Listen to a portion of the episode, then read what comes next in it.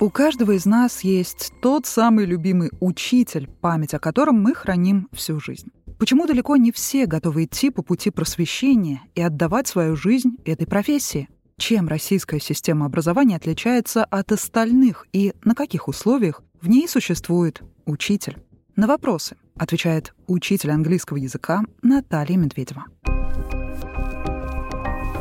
Мировые опросы показывают, что учителя уступают только военным и врачам в рейтинге профессий, от которых зависит благосостояние общества. Насколько сложной эта профессия считается в нашей стране? Если говорить про сложность, вот именно в физическом плане, то, наверное, это несложная профессия. Все-таки мы не укладываем рельсы и не грузим там какие-то тяжелые грузы.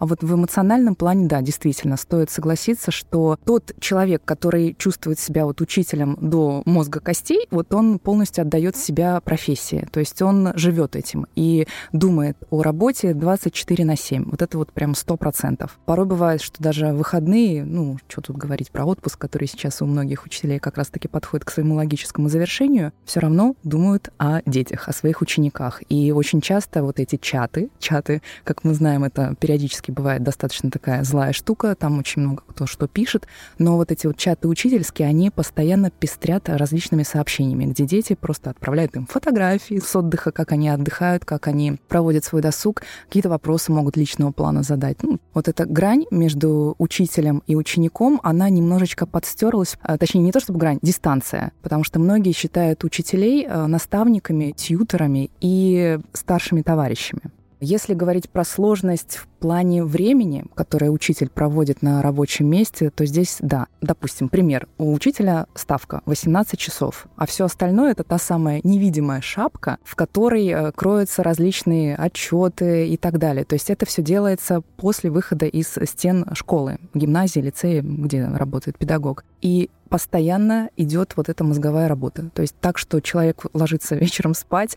с мыслями о том, что ему нужно отдохнуть, так не бывает. Это вот учителя, которые уже отработали в школе там более а, двух лет, допустим. Те, кто имеет стаж больше 10 лет, такое впечатление, что от них вот веет вот этой педагогикой всюду. То есть даже в магазине учителя, вот лично я могу увидеть в очереди. Вот я четко понимаю, что это педагог. Вот прям сто процентов. Есть какая-то определенная такая вот харизма учительская то, как он э, смотрит по сторонам, вот на людей, кто как выкладывает, допустим, на ленту кассовую продукты с каким-то оценочным таким моментом, это уже никуда не деть. Это вот та самая профессиональная деформация, которая очень присуща именно учителям. Всегда хочется делать замечания, корректировать, направлять и так далее. Ну, учителя имеют э, большой вот именно этот отпуск 56 дней, э, если говорить про лето, и слава богу, что это выпадает на лето, за вредность профессии, скажем так, чтобы была возможность восстановить свои силы и душевные, и физические в том числе. Потому что случись, допустим, вот как вот обычные работники офисные, две недели летом, две недели зимой, то тут, наверное, можно было бы сойти с ума. А за эти 56 дней ты успеваешь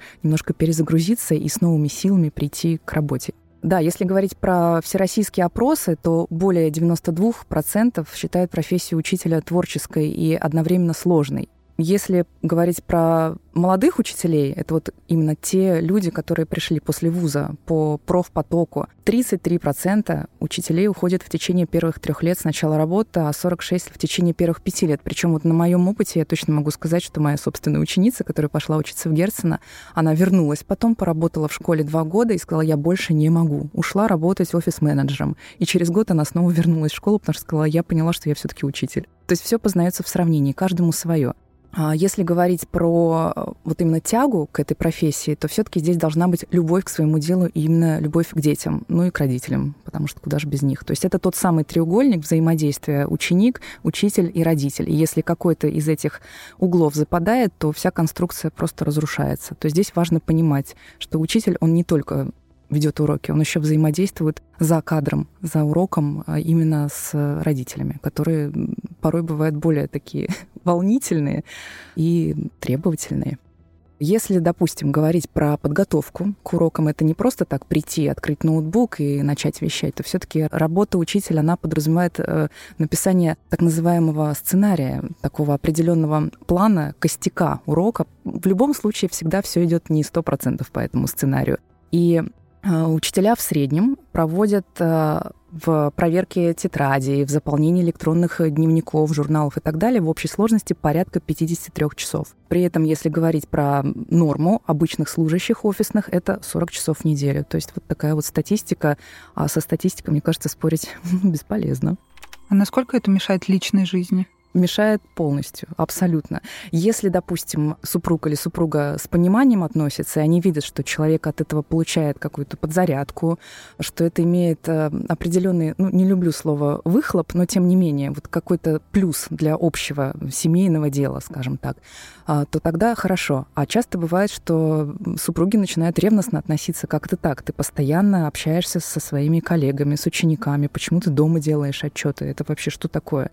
То есть нет такого такого понятия, как личное время. Оно размазано вот прям на сто процентов. Так вот, чтобы прийти домой, выключить телефон и сказать, не тревожьте меня до утра, вот в 7 утра я готова отвечать на ваши вопросы, там, рабочие и так далее. А могут написать и в 11 вечера, и за полночь. Кого-то гениальные идеи посещают вот попозже э, что-то не, не успели договорить, допустим. Это если мы говорим именно про коллег. Ученики все-таки их можно немножечко придержать, вот какую-то грань между с собой и ими выстроить, но все равно бывает так, что а я вот не понял вот этот момент, а вы могли бы мне прокомментировать, присылают фото тетрадки, например, чтобы двойку с утра не получить на предмете. Ты просто полностью отдаешь сердце, и не только сердце детям. Все, нон-стоп. Это сумасшедшая такая карусель, которая она не отпускает, когда ты выходишь и закрываешь дверь школы. А собственные дети испытывают ревность при этом? А, ревность, а, да, есть такой момент. И причем собственные дети, если говорить про себя, например, я учитель английского, я пыталась немножечко помочь домашним заданиям, а, но мне моя собственная дочь говорила, что нет, мам, не надо, говорит, тебе хватает вот этого всего на работе. Давай дома ты все-таки будешь вот отдыхать. Я сама справлюсь. Ревность, э, она, может быть, проявляется в том, что я в школе, а моя дочь училась э, в той же школе, где работала я, что я с учениками более такая вежливая, такая деликатная, а когда там моя дочка мне подходит, мам, дай денег там на завтрак, вот я такая немножечко мигер включаю сразу, такая более строгая. То есть это вот та самая работа на публику, которая имеет место быть. Ну, актерское мастерство в том числе. Потому что со своим ребенком, ну, она знает себя вдоль и поперек. А здесь же ты не хочешь показать какие-то свои слабости и малефисентность, назовем ее так в педагогических вузах обучают психологии будущих педагогов, а актерскому мастерству, к сожалению или к счастью, не учат? А если говорить про вузы, да, там нет такой дисциплины, но мне довелось, к счастью, поучиться и в педагогическом колледже, который дал мне большую, мне кажется, возможность понять вообще, во что я вписываюсь. И у нас было актерское мастерство и техника речи в том числе. Более того, мы даже занимались ритмикой, и мы аккомпанировали. То есть нас учили как педагогов не только вот э, узкопрофильных английского языка, например, или русского языка, но еще как учителей начальной школы. То есть был такой момент. Не знаю, как сейчас, вполне вероятно, что такое тоже существует, учитывая то, что среднее специальное образование сейчас будет очень-очень сильно востребовано. Учитель действительно одна из самых древних профессий как она развивалась и когда появилась у нас. Первые школы вообще, если говорить про мир, появились в странах Востока, в Ассирии, Вавилонии и Китае еще в четвертом тысячелетии до нашей эры. А на Русь профессия попала после принятия христианства, когда князь Владимир издал указ отдавать на обучение грамоте, на так называемое книжное обучение детей лучших людей такая вот категория граждан была избранные. Позже Ярослав Мудрый создал в Новгороде школу для детей духовных лиц и старост. Обучение велось на русском, а из предметов были чтение, письмо, счет и основы христианской веры. Само слово «школа» в первый раз вообще появилось в Древней Греции, но значение его отличалось от современного понимания, означало отдых или даже досуг. Тем не менее, досуг не был праздным абсолютно, но означал беседы на тему философии и веры. И с течением времени у философов начали появляться ученики, а термин «школа» стал означать именно учебный процесс. Когда же возникла потребность в создании помещений для массового обучения, название «школу» решили оставить. Долгое время обучение в России было раздельным. Можно ли выделить плюсы и минусы такого формата в переложении на настоящее время? Да, если говорить про раздельное обучение, в России его отменили в 1919 году, и до начала 20 века, получается, мальчики и девочки обучались порознь. Символом в России элитного закрытого учебного заведения для представительниц прекрасного пола стал Смольный институт благородных девиц, который был основан э, императрицей Екатериной II, и девушки изучали русский, иностранные языки, хорошие манеры. Помимо этого еще, естественно, точные науки, арифметику, географию, историю, словесность. И воспитанниц учили, как вести домашнее хозяйство. То есть тот самый случай, когда все-таки раздельное обучение было востребованным. То есть мальчики не должны были видеть, как э, девушка наводит марафет, как она приводит свою комнату в порядок. Ну, то есть такие закулисные а, моменты, которые, наверное, мальчикам, представителям сильного пола, совершенно было не нужно знать. То есть плюсы были, несомненно. Я вот на секунду представляла, думаю, хотела бы я так учиться, и думаю, что да, в этом что-то есть. Это как отдельное женское купе. Да, да, это отдельное женское купе, такая женская общность, потому что мальчишки, они, конечно, другие. Есть ли принципиальное отличие в работе российских и зарубежных учителей? И правда ли, что День знаний отмечают только у нас? Нет, День знаний отмечают э, во многих других странах, в том числе просто дата у всех разная, в зависимости от того, когда начинается учебный год. Ну, это, может быть, не так э, обширно отмечается, как у нас, но все таки какой-то тортик родители своему чаду обязательно на этот день приготовят. А если говорить про различия российских и зарубежных учителей, то учитель-предметник — это самая распространенная форма занятости российских педагогов. Например, в других странах нет отдельно математиков, физиков, физкультурников. Там учитель обязан вести сразу несколько предметов. И еще одно принципиальное отличие, что в обычных общеобразовательных школах э, государственных отсутствует так называемый дресс-код. Вот мне в свое время довелось побывать в одной из европейских школ. Это был обмен опытом. Мы ездили по проекту, связанному с экологией, и обратили внимание, что учителя совершенно свободно ходят. То есть это э, не то чтобы smart casual стиль, а это просто был максимально casual в квадрате стиль. Они ходили в джинсах, футболках, в рубашках, и это было нормально. В то время как у нас учителя все-таки одеваются более строго, сдержанно. Обязательно соблюдение цветовых сочетаний. Должен быть так называемый perfect match, который э, четко дает понять, что это учитель, а не просто человек, который зашел там, передать букет цветов своему любимому педагогу, у которого учился тысячу лет назад. А если говорить про эпоху основателя нашего прекрасного Санкт-Петербурга Петра I, то тогда в большинстве школ обучение начиналось в конце августа, а, середине сентября и даже в октябре. А сельские школы, грамоты, вот именно так они назывались, открывали свои двери для учеников 1 декабря, в день памяти пророка Наума. Как отмечает писатель и этнограф Владимир Даль в работе о поверьях, суевериях и предрассудках русского народа, избрана была именно эта дата, потому что учителя и родители полагали, что в таком случае дети более ума наберутся. То есть суеверия никто не отменял, и, ну, видимо, по личному опыту. Так продолжалось вплоть до образования Советского Союза, и в 1930 году в постановлении Совета народных комиссаров СССР от 14 августа говорилось лишь, что все дети в возрасте 8, 9, 10 лет должны быть приняты в школу осенью. А во время Первой мировой войны молодые профессионалы разных специальностей предложили каждый год проводить э, так называемый Международный юношеский день. А аббревиатура очень интересно звучит «MUD», как практически «mood», как настроение, ну, который был бы посвящен антивоенным акциям и так называемым урокам мира. И тогда его проводили в первое воскресенье сентября. Одно время вот День учителя же тоже раньше не фиксированно отмечался 5 октября, а был в первую субботу октября, то есть такая плавающая дата была, а потом его все-таки закрепили, чтобы проще запомнить. Официально 1 сентября стал называться Днем знаний только в 1984 году после выхода указа Президиума Верховного Совета об объявлении 1 сентября всенародным праздником Днем знаний. Первоклассники, они, кстати, с таким большим энтузиазмом идут в школу всегда. И где-то к концу первой четверти они понимают, как же хорошо это было в садике. Но есть ребята, которые с энтузиазмом проучиваются 9 и все 11 лет, и даже умудряется получать э, пятерки, средний балл аттестата 5 и 0. Это для меня люди просто какой-то особой касты. Не понимаю, как можно учиться на одни пятерки по всем предметам. То есть это нужно быть настолько замотивированным, и, может быть, родители там тоже так вот мотивируют. Мне кажется, средний балл аттестата 4-5 вполне себе нормальный. Кстати говоря, есть в системе образования США такой нюанс, что не только учителя выставляют оценки детям, но и дети выставляют оценки учителям. Насколько наша система вообще могла бы быть к этому готова? Не уверена, что будет готова, потому что у нас все-таки учитель в первую очередь он эм, такой ментор, который считает, что он прав и все. Если учитель не прав, ну, подумай о своем поведении и переформулируй свой вопрос. Учителям сложно быть э, гибкими в плане критики со стороны учеников. Вот даже те самые дни самоуправления, так называемые, когда кому-то из учеников э, предстоит провести урок. И учитель, сидя за партой, он все равно нет-нет, но что-нибудь да прокомментирует. То есть вот так, чтобы сидеть эм, полностью как ученик и впитывать знания, которые ему дает другой человек, это сложно.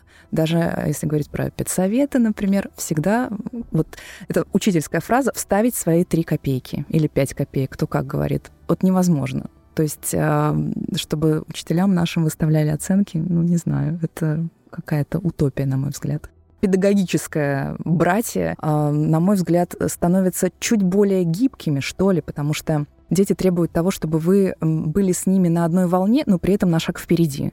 То есть вы и партнеры по получению знаний, и в то же время вы не можете на них сильно давить, потому что они, дети, я имею в виду, более такие обидчивые, залюбленные. И лишний раз какое-то слово сказать, если сравнить, допустим, наше обучение, сколько-то там десятков лет назад, когда ты слово поперек не мог сказать учителю, на тебя посмотрят так строго, либо возьмут дневник, и ты боишься.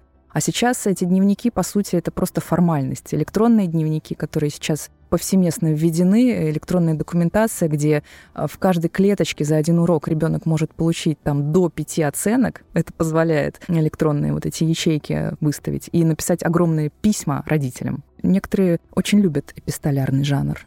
Электронные дневники исключили ряд таких важных вещей в жизни учеников, как подделки дневников, прогулы. Нет, прогулы остаются. Есть э, определенного цвета маркеры, которыми учитель может пометить клеточку. Например, ученик опоздал на, ну, условно, там 10 минут. Это один цвет. Ученик прогулял урок, это другой цвет. А если ученик пришел и объяснил причину своего отсутствия справкой, например, был он у доктора, сдавал там, не знаю, анализы какие-то, и документально это все подтвердил, это третий цвет. И это все отслеживается классными руководителями. Плюс же есть еще система входа в школы по карточкам, когда фиксируется время захода ребенка в школу и время его выхода. И камеры в каждой школе висят при входе.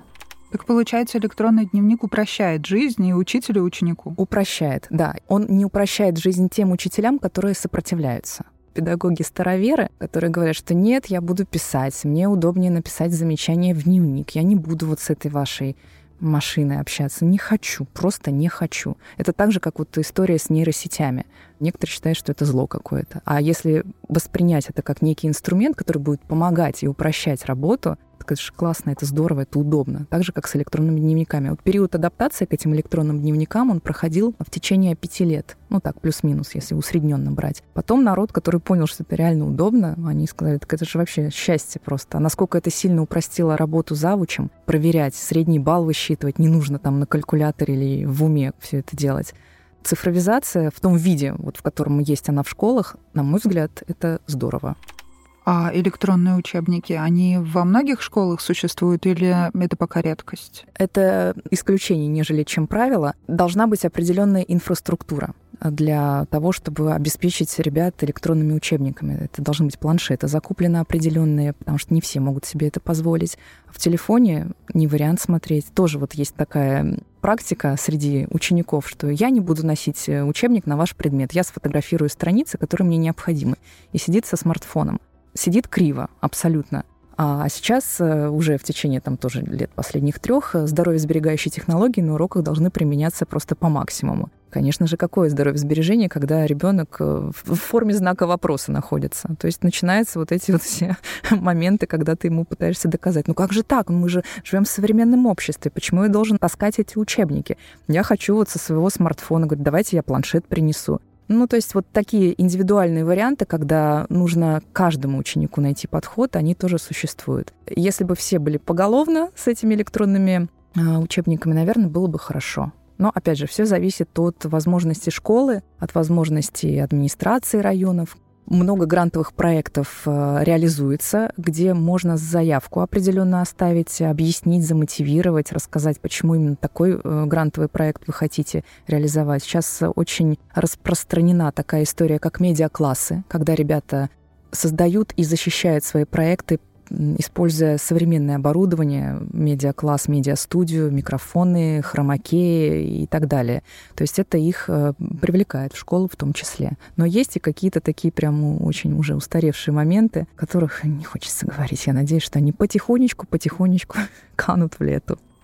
Во многих городах России установлены памятники учительскому труду. Мы записываем этот выпуск в Петербурге, у нас ведь тоже есть такой памятник, а его существование знают не все. А его существование знают ученики школ, которые ежегодно 1 сентября обязательно приходят и цветы приносят к этому памятнику. Логично, что памятник находится на улице Учительской, на пересечении с улицей Ушинского. Это две руки, как будто бы они выпускают незримого птенца потому что каждый год, когда одиннадцатиклассники заканчивают школу, они плачут, даже двоечники. Они говорят, нам так было хорошо, нам так было здесь хорошо. И реально у них случается истерика, потому что они понимают, что никто больше нас так опекать, как вы, не будет. И у скульптурной композиции разбит э, прекрасный сквер, он такой маленький, символичный, и там клены высажены краснолистные, которые как раз-таки осенью очень здорово начинают играть своими цветами. Такой получается невероятный градиент, если говорить на языке художников.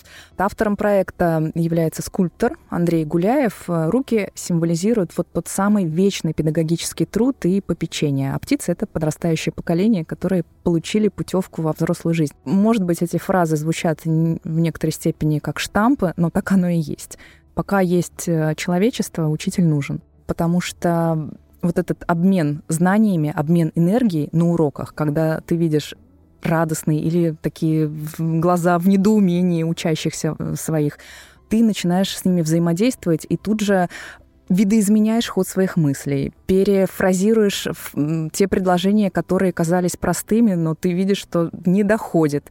То есть это постоянная динамика. Это настолько должен быть гибкий ум у педагога и мне кажется, учитель — это человек, который может освоить, в принципе, если вдруг захочет, любую другую профессию, изучить и научить этому причем других людей. Эти бесконечные курсы повышения квалификации, если раньше эта обязанность была раз в пять лет, то сейчас раз в три года, а то и раз в год. Это постоянное повышение своих э, коммуникативных навыков в том числе, потому что взаимодействие происходит с представителями абсолютно разных профессий. Если любому случайному человеку задать вопрос о первом учителе, скорее всего, он в ответ опишет женский образ. Почему так сложилось? Статистика. Жесткая такая вещь, с которой не поспоришь. Получается, что школьный учитель а, — это женская профессия, и 86% профсообщества — это именно женщины. Причем доля мужчин в начальной школе вообще равна нулю. Не припоминаю тоже вот когда сама была ученицей, вот по своей школе тоже. Вот у нас нет учителей начальной школы, именно которые ведут русский математику. Учитель музыки у нас был в начальной школе, мужчина. Дети его обожали. Вот он заходил в школу, и дети как виноград, вот такие грозди просто его облепляли со всех сторон. Учителя, которые прикладные дисциплины преподают, музыку, а, физкультуру, рисование, они более мягкие, да. В средней школе, ну да, процент, наверное, небольшой. Если говорить, опять же, про статистику, ну, наверное, процентов 9. Это мужчины. Учителя физкультуры, ОБЖ и труда. Труд сейчас называется технологии. А иногда ответственность педагогов, которые ведут основные предметы, русский, математику, сводится к тому, что в старших классах учеников буквально заставляют готовиться к экзамену. Все сводится к тому, чтобы просто сдать ЕГЭ. Есть такое, да. Это как вот перед э, соревнованием, наверное, ходишь на тренировку нон-стоп. Но, к сожалению, это связано именно с тем, что многие вузы, ну, помимо того, что наконец-таки вернули средний балл аттестата, раньше было так, что средний балл аттестата особо не интересовал, вот у них есть определенные, конечно, высокие планки. И если говорить о бесплатном образовании, то нужно все-таки набирать большое количество баллов на ЕГЭ. И, естественно, и учителя замотивированы, и дети замотивированы, чтобы учиться бесплатно. Поэтому идет такая гонка за знаниями, когда ты просто зазубриваешь что-то для того, чтобы на экзамене выдать хороший результат. Вопрос в том, что если этот предмет действительно интересен ученику, то он не выветрится после экзамена. А если это тот предмет, который просто формально нужно сдать, эффект отторжения информации, он произойдет. Есть ли разница между работой учителя с классом из, к примеру, 40 человек и с классом из 20 учеников или даже меньше? Есть. А если мы возьмем среднюю продолжительность урока, классический такой вариант, 45 минут, и вот если индивидуально подойти каждому из 40 учеников, то весь урок и пройдет. Половинка все-таки попроще. Но сейчас классы, если говорить про основные предметы, математику, русский, географию, там все остальное, они большие. Много детей идет в школу. Набор в первые классы — это порядка 35 человек, то есть доставляются дополнительные парты.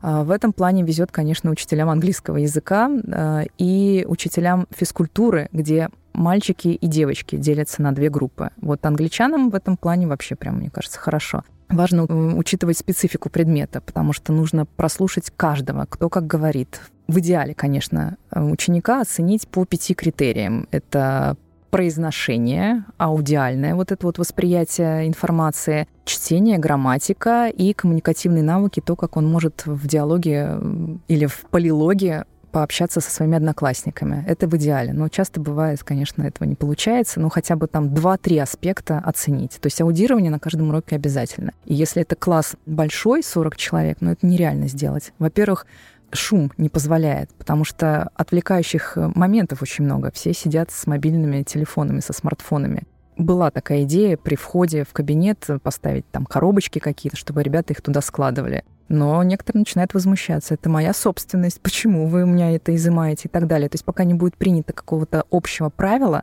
вот это отвлечение на мобильнике будет. Сидя друг с другом за партой, они общаются через мессенджеры. То есть учитель как будто бы разговаривает сам с собой, либо с теми, кто сидит на первых э, рядах. Хотя по закону физики, мне кто-то объяснял, лучше слышат э, ученики, которые сидят на последней партии. И учитель тоже слышит весь этот шепот, который идет из конца кабинета. В чем все-таки заключается главная миссия педагога и как разграничить зоны ответственности учителя и родителя? Молодежь э, во все времена схожа в одном. Они хотят действительно превосходить ожидания родителей и ломать сложившиеся представления о действительности. Задача преподавателя, учителя здесь — это оберегать будущее поколение от э, безуспешных попыток изобретать колеса и велосипеды и совершать бездумные революции. То есть э, все-таки нужно учиться на примере тех, кто допустил какие-то определенные ошибки. Все мы прекрасно понимаем, что исторические события развиваются по спирали. Задача преподавателя — показать велосипед, рассказать о его модификациях, истории, увлечь поиском новых знаний и видах тех самых двухколесных транспортных средств и предложить решить проблему велосипедных дорожек, например, для того, чтобы меньше было каких-то противоречий между пешеходами и теми, кто управляет этими двухколесными средствами. А потом, кто знает, может быть, опыт с велосипедами станет первым шагом к изобретению звездолета или чего-то такого невероятно космического. Ученики, они же чувствуют отношение педагога к себе. Они считывают моментально. Они, если видят, что человек истеричный, они будут его специально доводить до такого состояния. И если э, ученик чувствует, что его пытаются постоянно ну, вот, прессовать и не давать ему показать свои знания. Вот э, на собственном примере могу сказать, что был опыт, когда я как заместитель директора еще ходила по урокам и на одном из уроков по английскому языку мальчик, реально умный мальчик, ну да, он не любил писать в тетрадке, но он сходу мог поговорить на любую тему, свободно. Понятно, что там есть какие-то ошибки, это нормально абсолютно. А учителя это жутко раздражало. То есть она постоянно говорила, нет, ты говоришь неверно, это все не так. Где твоя тетрадь? У тебя нет тетради, поэтому тебе за урок два. А ребенок реально говорит все хорошо, у него произношение прекраснейшее. То есть таким образом педагог немножечко свою собственную репутацию вот подмочил. Мне кажется, это здорово, когда ученик в какой-то момент начинает знать больше, чем учитель. И учитель тогда понимает, что угу, мне нужно свой уровень еще больше повышать, потому что это также нормально, когда дети умнее, чем родители, когда ученики в какой-то момент становятся умнее, чем учителя. Просто вопрос, как это преподносится. Когда пытается этим бравировать и говорить, что мне ваш урок вообще не нужен совершенно. А если это проходит как-то вот по-дружески, когда говорит, знаете, я вот узнал вот это, вот это, что вот это слово новое там в английском языке появилось, а представляете, это сокращение от, таких двух слов. И я думаю, о, классно, а я этого не знала, я себе это все записываю, и ученик видит, что я тоже учусь, и ему это импонирует. Он понимает, что учитель это не вот какая-то энциклопедия, в которой уже все странички заполнены от и до, и туда больше ничего не вписать. Он видит, что это абсолютно живой человек, который также совершает ошибки. Это тоже нужно признавать. И что важно, чтобы а, все-таки учитель обладал таким качеством, как чувство юмора. Потому что порой бывают некоторые ситуации проще разрулить, если они уже случились, именно с юмором, нежели когда ты пытаешься выйти на конфликт, повышая голос. Вот это вообще самое ужасное. Мне кажется, когда учитель начинает кричать, хочется просто так вот вжаться и все, и спрятаться. Я однажды тоже проходила по школе и слышала, как на учеников э, кто-то очень-очень сильно кричал. Жутко бы не хотела находиться на таком уроке. Но у некоторых аргументов просто не хватает, видимо, в силу усталости. А если родитель перекладывает ответственность на учителя за знание, незнание своего ребенка и наоборот, каким образом решаются такие конфликтные истории? Есть федеральный закон об образовании. Ответственность за образовательный процесс несут родители. Все. То есть если начинается конфликт, такой родитель аккуратненько обрабатывается, приглашается на э, беседу сначала к заместителю директора, если там не проходит э, желание продолжать э, говорить на повышенных тонах и доказывать неправоту, то уже встреча происходит с директором, социальным педагогом и непосредственно со самим учеником, потому что не все родители понимают вообще, что происходит внутри школы. То есть они как будто бы на вот эти 9-11 лет ребенка своего туда засунули, все, и сняли с себя ответственность. Воспитывайте. И когда э, говорят, что это школа испортила ребенка, ничего, что ребенок там проводит, допустим, 7 часов, а все остальное время видит, как родители друг с другом общаются, тоже сидя в смартфонах там за обеденным столом, например, и за ужином, и обвиняют при этом школу. Но всегда важно все решать в диалоге, в любом случае. То есть гасить вот эти крики, очень много нервных родителей. Понятное дело, что они работают, также ездят в пробках и на работу, и с работы, и потом они, когда приходят в школу, им почему-то кажется, что это то место, где можно проораться, доказывая свою порой неправоту, то есть эмоции. И задача учителя — погасить конфликт. То есть здесь вот те самые знания психологии очень-очень сильно пригождаются.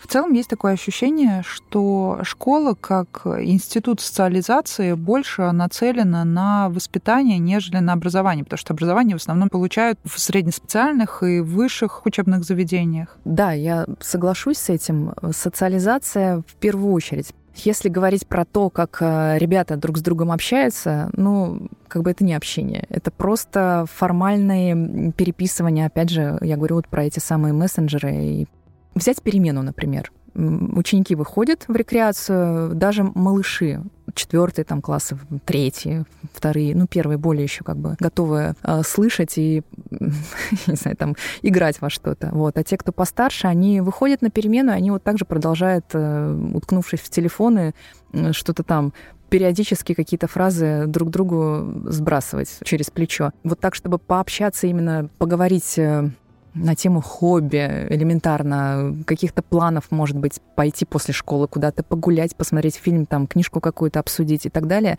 Вот этого, к сожалению, нет.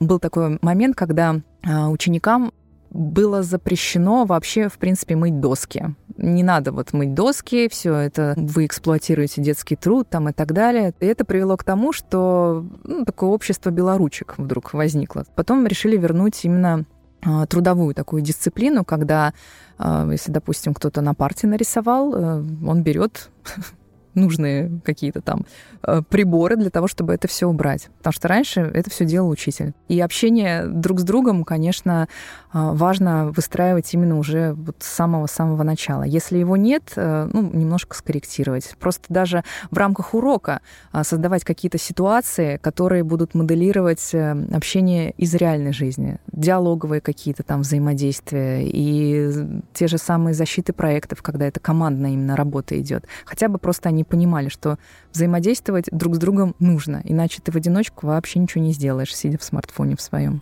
Пандемия внесла свои коррективы в систему образования. Насколько сложным оказался процесс перехода на дистанционное обучение для всех участников процесса? Сложным. Он очень сильно расслабил в плане выполнения заданий, в принципе.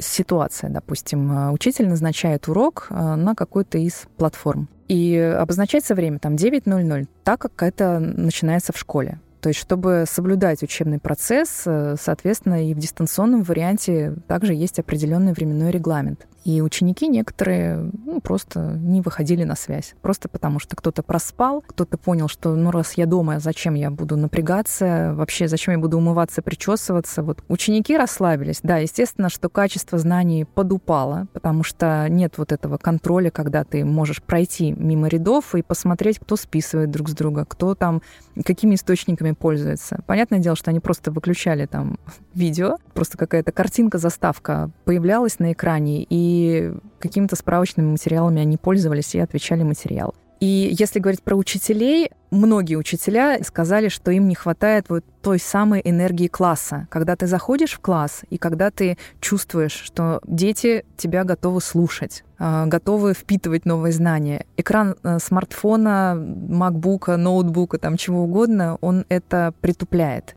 И учитель, который находится по ту сторону монитора, он как актер, который э, пытается жестами, мимикой и всячески привлекать учеников, чтобы они не уходили и элементарно попить чай или принести, показать своего домашнего питомца, сказать, смотрите, какой у меня классный котик, например. А вы говорите о каких-то серьезных вещах, там, о герундии в английском языке, в конце концов, а он приносит котенка. Естественно, возникает у учителя на лице умиление. Энергия зала необходима. Все-таки, когда ты находишься в кабинете, ты чувствуешь, что вот эти 45-40 минут, они полностью твои. Дистанционное обучение, наверное, хорошо все-таки для более осознанной категории граждан. Это те люди, которые в силу э, профессии своей понимают, что им нужно дополнительно, допустим, подучить какой-то иностранный язык. И они находят вот эти онлайн-курсы, онлайн-репетиторов. Ездить никуда не нужно, экономия времени. А с учениками вот эта история не совсем проходит в том э, хорошем, качественном варианте, как бы этого нам хотелось.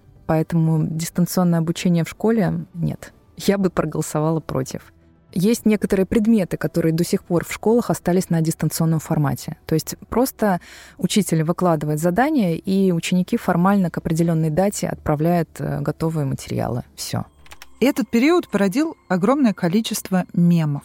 Есть какой-нибудь любимый мем? Ну, это не то чтобы мем, это просто такая зарисовка. Я очень хорошо помню, но это не про педагогов, это про диктора на телевидении, когда э, сверху, значит, пиджак, блузка, прическа, укладка, макияж невероятный. Оператор подходит сбоку, она просто в трениках такая сидит в позе стульчика, ну, как вот в йоге есть, да, Некоторые ученики, они тоже а, постоянно что-то там любили прокомментировать. Почему вы там были в халате, например? М, а вы на кухне там урок нам проводили? Ну, это я не про себя, просто это общие какие-то там фразы. Вы не накрасили брови сегодня, вы как-то странно выглядите. А поставьте себе кольцевую лампу, а то у вас синяки. Ну, то есть вот такие вот моменты были.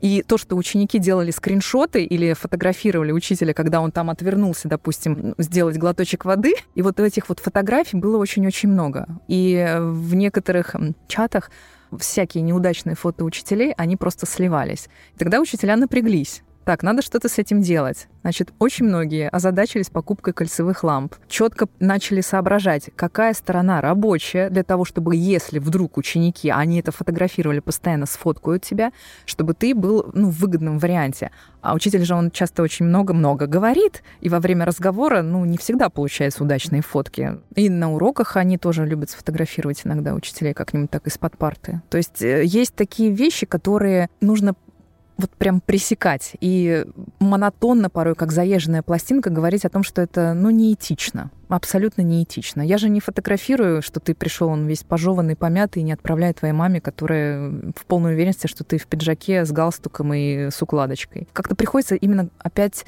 а, возвращаться к воспитанию. То есть ты сначала их воспитываешь, там минут 10, а потом начинаешь вести свой урок. Выпуск дослушан тобой до конца. А это значит, что информация оказалась полезной. Об особенностях преподавания английского языка мы обязательно поговорим в одном из следующих выпусков. Чтобы не пропустить, поставь лайк и подпишись. Если ты слушаешь нас на Apple подкастах, то не забудь оставить комментарий и предложить свои темы для будущих выпусков. Все проекты студии InSpirit ты найдешь по ссылке в описании.